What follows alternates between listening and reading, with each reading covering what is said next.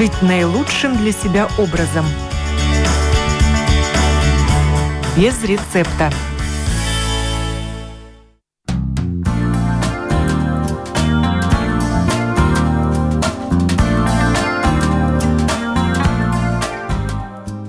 Здравствуйте, с вами Марина Талапина. Спасибо, что слушаете нас. Это можно делать как на волне 107,7 FM эм в Риге, так и из любой точки мира через интернет. Слушай нас в подкастах на Spotify, Google и Apple подкаст, также на нашем сайте lr4.lv. И сегодня в программе «Без рецепта» я рада представить наш собеседник, тренер, психотерапевт, философ, финансист и системный аналитик Иван Питканич. Здравствуйте, Иван. Здравствуйте. Также я добавлю, что Иван основатель транссистемного подхода, TSA, автор и главный тренер учебных программ по психологии и психотерапии, основатель Центра инновационного образования TSD тренинг. И в Ригу Иван привозит один из своих тренингов, которых у него более тысячи, правильно? Ну, можно сказать и так. Э, дело в том, что наши тренинги, они не повторяются. То есть я понимаю, что у некоторых есть такой тренинг, такой и такой. Наши тренинги, они всегда, ну, в каком-то роде уникальны, потому что мы работаем где-то под аудиторию вместе с запросами, то есть поэтому такое как будто бы э, странно большое число, но это близко к реальности. Прежде чем поговорить о вашем телесно-экзистенциальном семинаре освобождения, который пройдет в Риге, я хотела бы э, задать вам следующий вопрос. Кто появился раньше? Тренер, психотерапевт, философ, финансист или системный аналитик? А, ну, если мы говорим вообще за транссистемный подход, чтобы было немножко зрителям интереснее понятнее, то это э, не является, ну, что ли, как методом психологии или методом психотерапии, это скорее междисциплинарный такой подход. То есть э, это определенный подход, в котором мы, мы связываем совершенно разные, как будто бы, на первый взгляд, может быть, там направления, там научные подходы и так далее и тому подобное. А, центральной фигурой нашего подхода является именно человек так или иначе много сейчас в науке, если мы посмотрим на науку сейчас, э, то в науке самыми ценными являются такие вот э, какие-то исследования, такие какие-то направления, которые э, стоят на стыке разных наук. Ну, например, есть социология, да, есть там политология, э, есть там психология и так далее, педагогика есть. Но э, мы говорим сейчас о том, что между ними есть много чего общего, в центре этого является человек. Ну, именно каким образом связывать вот эти все направления, ну, вот э, транссистемный подход – это определенный подход к связыванию вот этих всех разных научных дисциплин. И непосредственно, если говорить уже обо мне, э, отвечая на ваш вопрос, то изначально я по базовому образованию, по работе и по своей деятельности я финансист. И в какой-то момент ну, в своей вот деятельности, там, предпринимательской или там банковской сфере, то постоянно наталкивался на проблематику, которая лежала немножко выходящая за рамки, скажем так, экономической какой-то теории или каких-то там подходов. И в глубине этого всего была все-таки психология личности, да, а, которая влияет э, и на экономические какие-то процессы, и которая влияет на то, как человек работает, насколько он мотивирован, насколько он дисциплинирован, э, на какие-то иррациональные процессы, которые не поддаются какому-то там аналитическому анализу или прогнозированию. И вот э, наблюдая за этим всем, вот стало интересно, как это у человека все ну, как бы работает. Соответственно, потом а, появилась уже психология, обучение где-то психологии, наблюдение. Ну, и на основании вот этих всех, э, скажем так, изучения разных дисциплин, вот возник транссистемный подход, э, который каким-то образом связывает вот эти все э, ну, как будто бы разные научные дисциплины. И э, этот транзитивный подход, ну, это, с одной стороны, ну, есть как бы теоретическая какая-то база, философская база, а с другой стороны, есть определенные практические прикладные наработки в там тренингов, психотерапии, какой-то там психологии и социальных проектов в том числе ваш метод, в чем он заключается, как он работает, как вы работаете с аудиторией, с людьми? Это всегда групповая работа или также индивидуальная работа проводится? Ну, это, снова же, как я уже сказал, системный подход сам по себе это не так метод, это скорее междисциплинарный, э, междисциплинарный теоретический подход, но у нас и мы работаем в разных методах. Для того, чтобы, может быть, зрителям было интересно, наверное, зрители слышали разные там методы психологии, психотерапии. Ну, все слышали, наверное, психоанализ, правильно? Ну, а Фрейд? Э, многие слышали там гештальт, когнитивно-поведенческая терапия и так дальше. То есть наш подход в том, что каждый метод работает так или иначе. У каждого метода есть свои какие-то особенности, свои какие-то, скажем так, э, сильные разработки. Есть классические методы, есть в нашем современном мире есть очень много таких модерных методов, которые являются как будто бы пока еще, может быть, общепризнанными, может, может это не совсем метод. Но так или иначе, если оно существует, оно, оно так или иначе каким-то образом работает. И э, вот исходя из этого, э, мы изучаем, начиная вот с точки зрения транссистемного подхода, это по сути научный подход, и мы э, с точки зрения транссистемного подхода так или иначе изучаем вот как работает, ну, например, психоанализ с точки зрения транссистемного подхода, как работает там, гештальт, хотя в гештальт он большой, там много разного есть, как работает вот этот, вот этот метод.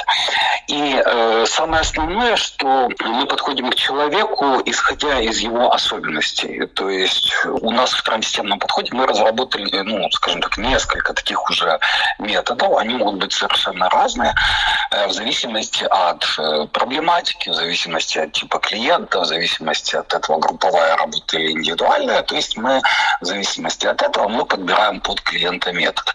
То есть изначально у нас есть э, клиент, а потом, соответственно, мы к нему метод, который более может быть эффективен именно для этого клиента. Или это глубинная работа с теми подсознательными процессами, или это может быть поведенческая какая-то работа, и для того, чтобы человек соответствующим образом выровнял и был, эффективным во взаимодействии с социумом. Это может быть какая-то работа с чувствами, эмоциями или с мышлением каким-то. Ну, то есть мы исходим не из метода, мы исходим из человека, ну, какой он есть.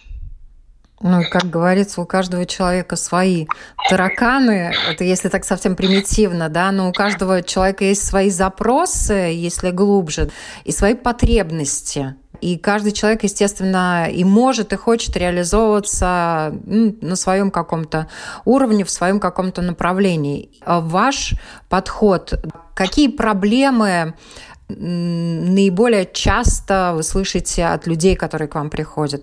С какими запросами они к вам приходят? Хороший вопрос. Ну, а в каком плане? Я бы его немножко как бы переформатировал с вашего позволения, может быть, чтобы было интересно. Позволяю.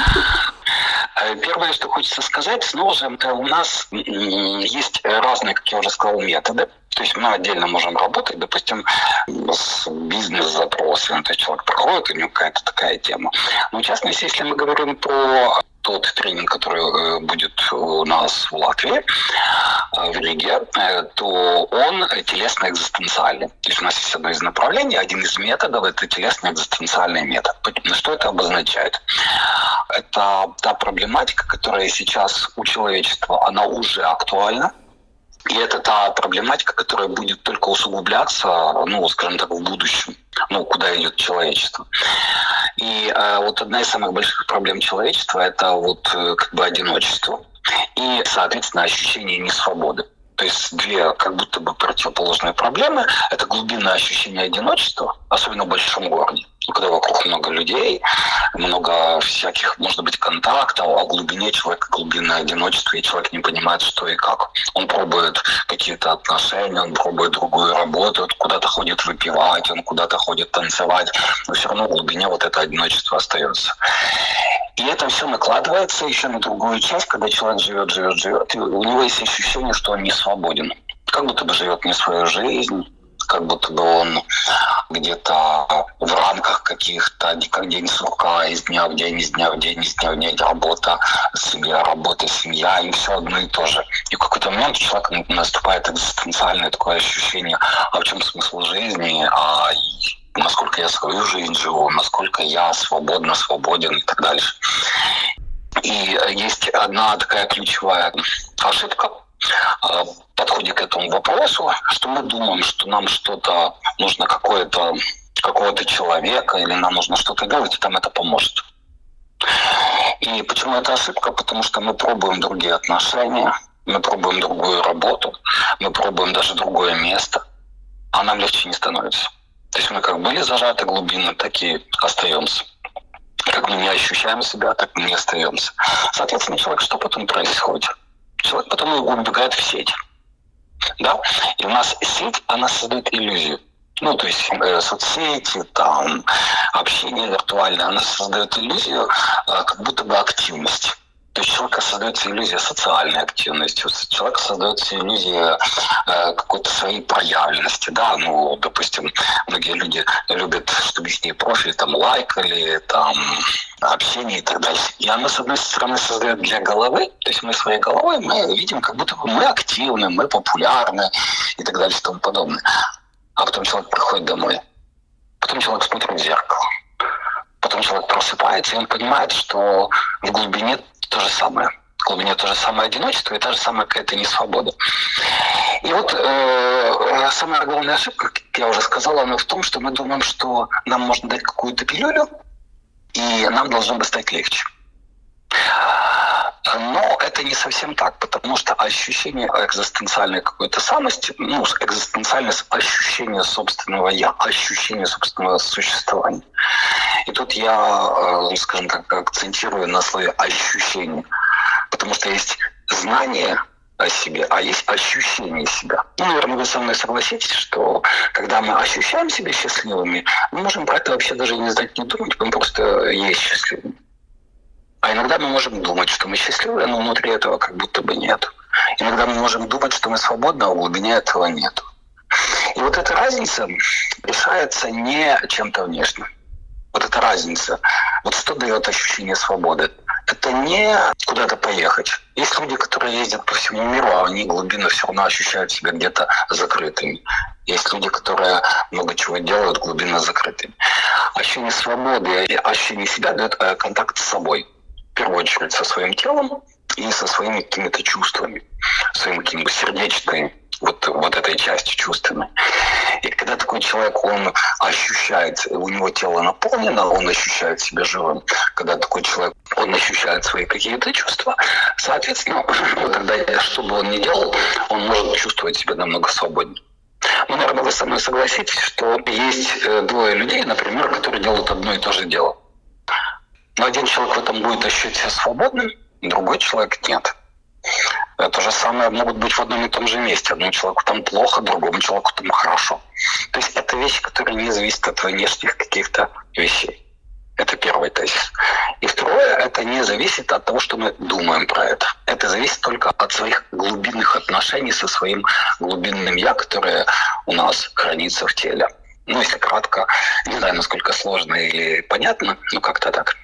А может ли человек а, до конца освободиться от одиночества или же, наоборот, воссоединиться с социумом, найти тот самый баланс а тут уже я, я могу включиться в свою философскую какую-то идентичность. Но все-таки у нас, э, мне кажется, более прикладные какие-то вещи, они будут более интересны или полезны. И э, одна такая, э, ну, снова же, заблуждение. Это заблуждение нам часто с детства дают, э, социум нам рассказывает, что как будто бы должен быть такой человек. Или такое место. Или такая работа где оно все сложится. И заблуждение, оно не в том, что нету таких мест, таких людей или такой деятельности или еще чего-то. Заблуждение, оно в том, что оно должно сложиться и все. Вы знаете, как в сказке? Они поженились, на этом что со сказкой происходит? Ну, жили долго и счастливо, и сказка заканчивается. Да, и на этом сказка закончилась. То есть жизнь заканчивается на этом. А что дальше? И в этот момент нас не учат быть в процессе. То есть человек, он мыслит э, событиями. Событие, вышла замуж, событие, нашел работу, событие, купил дом, событие. Но ведь эти все события, они не дают счастья сами по себе, они дают облегчение. Облегчение еще не счастье. А вот как жить в доме и наслаждаться им, это уже, э, это уже процесс. И жить в доме, допустим, вот человек, который покупает квартиру или дом, наконец-то, может быть, у него сначала одни ощущения от дома. Он наслаждается, он его обставляет, он радуется. Но проходит пять лет, уже этого ощущения нет. Этот дом становится уже другим. Дом становится точкой опоры, дом становится местом, где можно отдохнуть, где побыть. Проходит еще какое-то время, и человек становится дом, это место встречи там, куда все сходятся, где дети близкие, там, друзья, знакомые и так дальше. То есть этот дом, он меняется, ну, его наполнение меняется. И точно так же работа. Сначала работа это «Вау, наконец-то меня взяли». Потом работа «Вау, меня оценили». Потом «Вау, это место, где я себя проявляю». «Вау, это место, где близкие люди». «Вау, это место, на которое я могу опираться». То есть работа, она тоже меняется. Так точно, я не знаю, там замужество. То есть э, вы сами понимаете, что первый год после замужества это одна история, через 5 лет другая, через 20 лет это совершенно третья история. И мы не умеем наслаждаться вот этим всем процессом, мы не умеем быть в этом процессе. То есть оно становится автоматизированным. И вот э, когда мы говорим «путь к свободе», это путь. Вот путь к свободе для там, уже позднего подростка лет 17 – это один, путь к свободе уже там 25 – это другое, путь к свободе 40-летнего человека – это третье, путь к свободе 60-летнего – это что-то четвертое. То есть я бы рассматривал это как процесс. Потому что мы ждем как будто бы какого-то события, которое должно случиться, и, во, и все. Это событие в жизни человека только одно – смерть. Только смерть – это то событие, после которого уже все. А все остальное – это события, э, которые только запускают жизнь. И нам нужно научиться так к этому относиться. Если вы встречаете человека, это просто начало чего-то, это определенная жизнь, процесс. Если вы пришли на работу, то работа будет меняться, и вы будете в той же работе меняться. В отношениях вы меняетесь, меняется другой человек. И мы тут можем в двух... У нас есть два таких подхода к этому. Первый подход – мы пытаемся такие вещи зафиксировать. Вот одна из самых больших проблем в отношениях – это когда человек приходит, он встретил кого-то человека, полюбил, они начали вместе там быть, жить, встречаться, или там семью создали. И мы пытаемся этого человека зафиксировать в своей голове и так дальше. Мы часто как будто бы не позволяем этому человеку меняться и не позволяем себе меняться. И мы все равно меняемся. И через лет 10 после этого мы понимаем, что перед нами незнакомый человек. А если мы будем разрешать меняться как себе, так и близкому человеку, то у нас будет возможность наслаждаться, меняться вместе и двигаться как-то вперед. То же самое по работе, то же самое по жизни и так дальше. Ну, если вкратце. То есть наша задача не пытаться найти события, а наша задача научиться наслаждаться этим событием, научиться разрешать ему меняться. То есть жизнь, она меняется, и мы можем этим наслаждаться, а можем пытаться ее зафиксировать или контролировать. И когда мы контролируем жизнь, мы перестаем быть свободными. Когда мы контролируем жизнь, мы перестаем быть счастливыми. Мы перестаем чувствовать себя. Мы перестаем чувствовать э, и то, что вокруг нас, или тех, кто вокруг нас как у самурая. Главное не цель, главное путь. Ну, ну, естественно, естественно, что цели важны, но цели важны, они как скорее маркеры. Мне иногда нужно останавливаться. Куда я иду? Когда, ну, когда вы куда-то едете, вам нужно иногда остановиться, чтобы понять, куда вы двигаетесь. Но именно ощущение жизни, ощущение свободы, оно дается не в эти моменты остановки, оно дается в момент движения. И вот каким образом разрешить себе двигаться, каким образом разрешить двигаться партнеру, каким образом разрешить двигаться своему телу, а, ну, это как бы является центральной фигурой именно вот этого нашего направления, под названием телесно-экзистенциальное. Контроль, каким образом он э, в жизни счастливого человека присутствует? Тут есть две вещи. Есть два типа контроля. Э, есть контроль деструктивный, а есть контроль, э, ну, скажем так, конструктивный. Естественно, что мы не можем не контролировать совсем жизнь свою. Если кто-то говорит «не контролируй», ну, он врет. Э, Все равно, как минимум, мы контролируем и структурируем пространство вокруг себя, чтобы его направлять. То есть структуризация жизни вокруг, она очень важна, чтобы мы могли в ней как-то ориентироваться. Да, это одна часть. И мы можем это делать двумя путями. Мы можем это делать путем э, остановки пространства и остановки себя. И запомните, вот очень важно, если мы контролируем мир, мы контролируем себя. Если мы э, мир гасим, не делай, не иди, неправильно, плохо, этим самым мы останавливаем в том числе себя. То есть эти процессы, они всегда идут параллельно. И э, вот деструктивный контроль – это контроль, где мы гасим вот эти все процессы. То есть мы гасим своих партнеров, мы гасим клиентов. Э, то есть вот та энергия, которая поднимается у человека, желание. Я хочу, вот ребенок маленький приходит, говорит, я хочу, мама, папа туда. Что мама, папа говорит? Мама, папа, ну, чуть-чуть разные парадигмы воспитания есть. Мама, папа говорит, нельзя, не иди. Да? И вроде бы как бы все нормально в том плане, что это может быть небезопасно для ребенка. Но с другой стороны, в этот момент, вот, вот на секундочку представьте, наверное, может, может даже вспомните, когда вы куда-то хотели, а мама, папа вас останавливает. Что в этот, секу... в этот момент происходит в вашем теле? Зажим? Зажим. И представьте себе, что это, это действие повторяется сотни или даже тысячи раз на протяжении какого-то времени. Что происходит с телом? Ну, вот тело, оно как бы зажимается, а вот эти мышцы, они перестают работать. То есть ребенок понимает, что если у него есть вот эта энергия поднимается, а ему запрещают, в этот момент эта энергия жизни, она гасится. И потом уже, когда мы вырастаем уже в таком зрелом возрасте, мы понимаем, что на самом деле можно я думаю, что многие, вот одна из таких э, э, вещей, которые многие взрослые уже замечают, особенно те, которым интересна своя жизнь, это когда мы знаем, как мы хотим, но мы почему-то не можем. Да? Мы почему-то не можем сказать, мы понимаем, что это правильно, мы понимаем, что это хорошо, мы понимаем, что в этом даже ничего страшного, мы все это понимаем, но сделать мы не можем. Почему так происходит? Потому что наше тело и наша какая-то чувственная сфера, она блокирует наши действия. Потому что у нее есть опыт, а что за это дадут там по попе. И э, вот э, это тот контроль, который гасит какие-то жизненные процессы. Мы гасим свое тело, соответственно, мы гасим себя, мы гасим близких, мы гасим, не знаю, там и так дальше, и тому подобное. Вот понимание, как правильно, вот почему я не очень люблю тренинги, чисто вот такие лекции. Да. Я не люблю лекции, я могу рассказать, как правильно, но оно поможет постольку поскольку. Мне очень важно, чтобы люди на тренинге получали взаимодействие. Чтобы они на тренинге могли почувствовать своим телом, как это, если они куда-то пойдут, как это быть свободными. И вот, э, вот этот контроль, который гасит, он деструктивный. Есть контроль конструктивный. Что значит конструктивный контроль?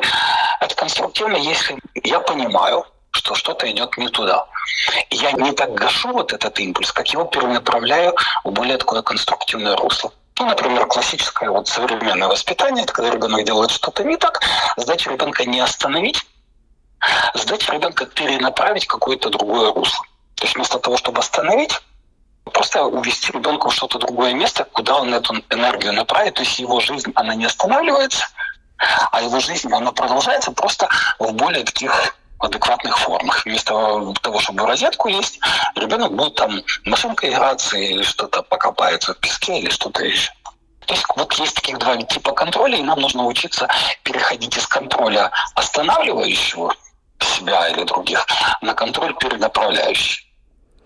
Поэтому вот, наверное, ваш э, тренинг, который пройдет в Риге, называется «Телесно-экзистенциальный семинар освобождения». Да, вы уже немножко приоткрыли, почему это не просто лекция, а, собственно говоря, это лекции взаимодействия ну, как я уже сказал, ну, бывают разные, бывает, что я просто лекции провожу, это тоже бывает.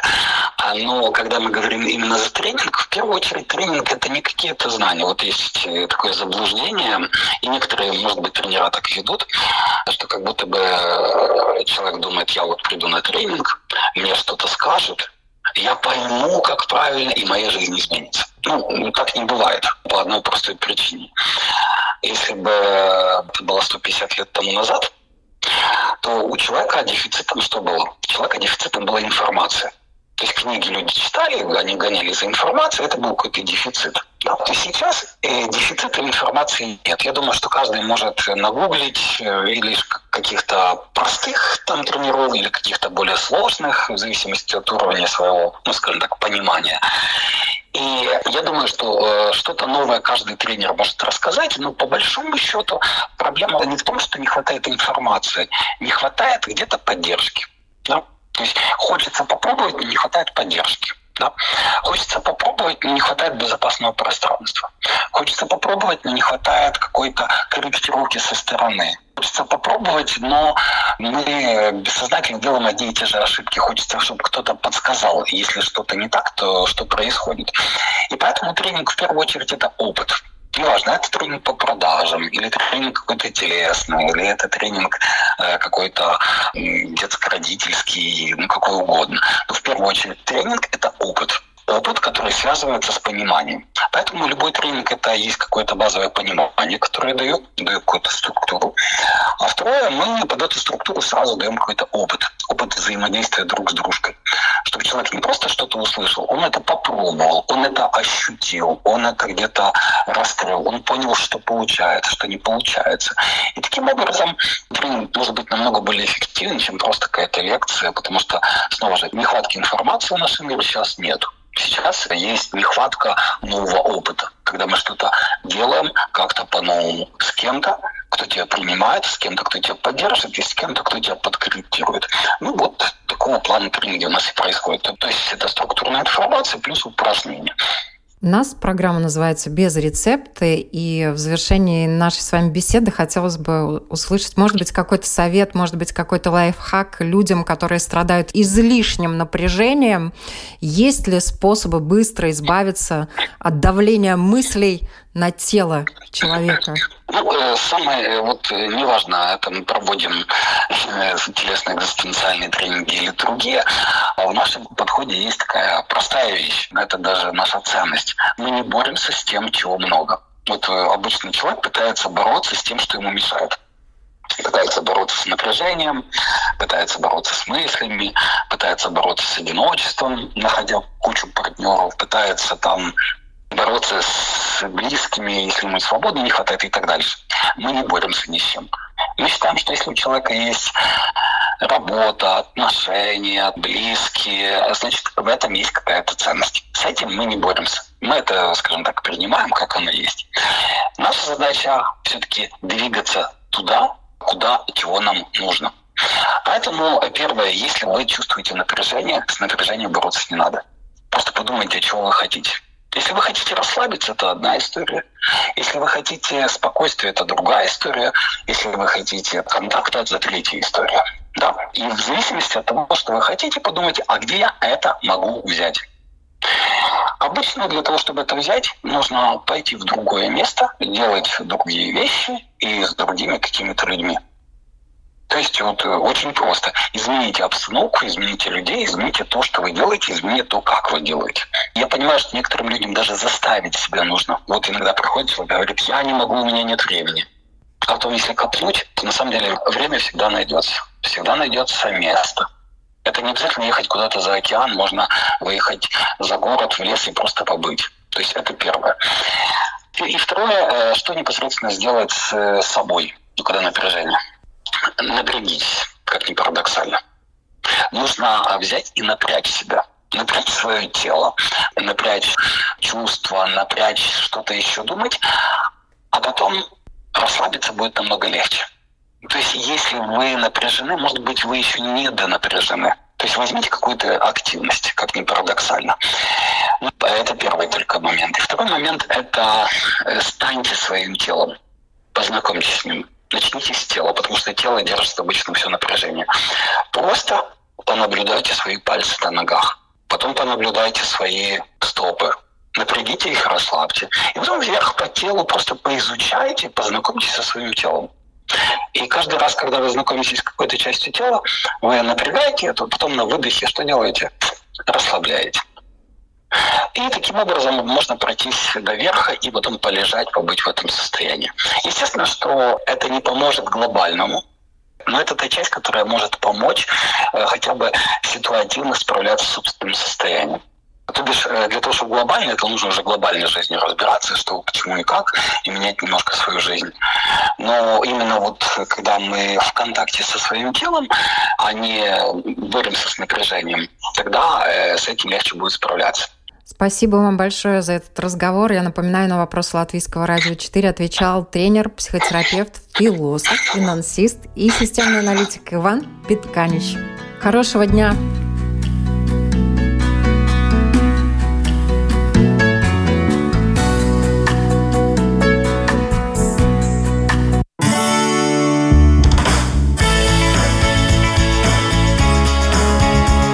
Жить наилучшим для себя образом –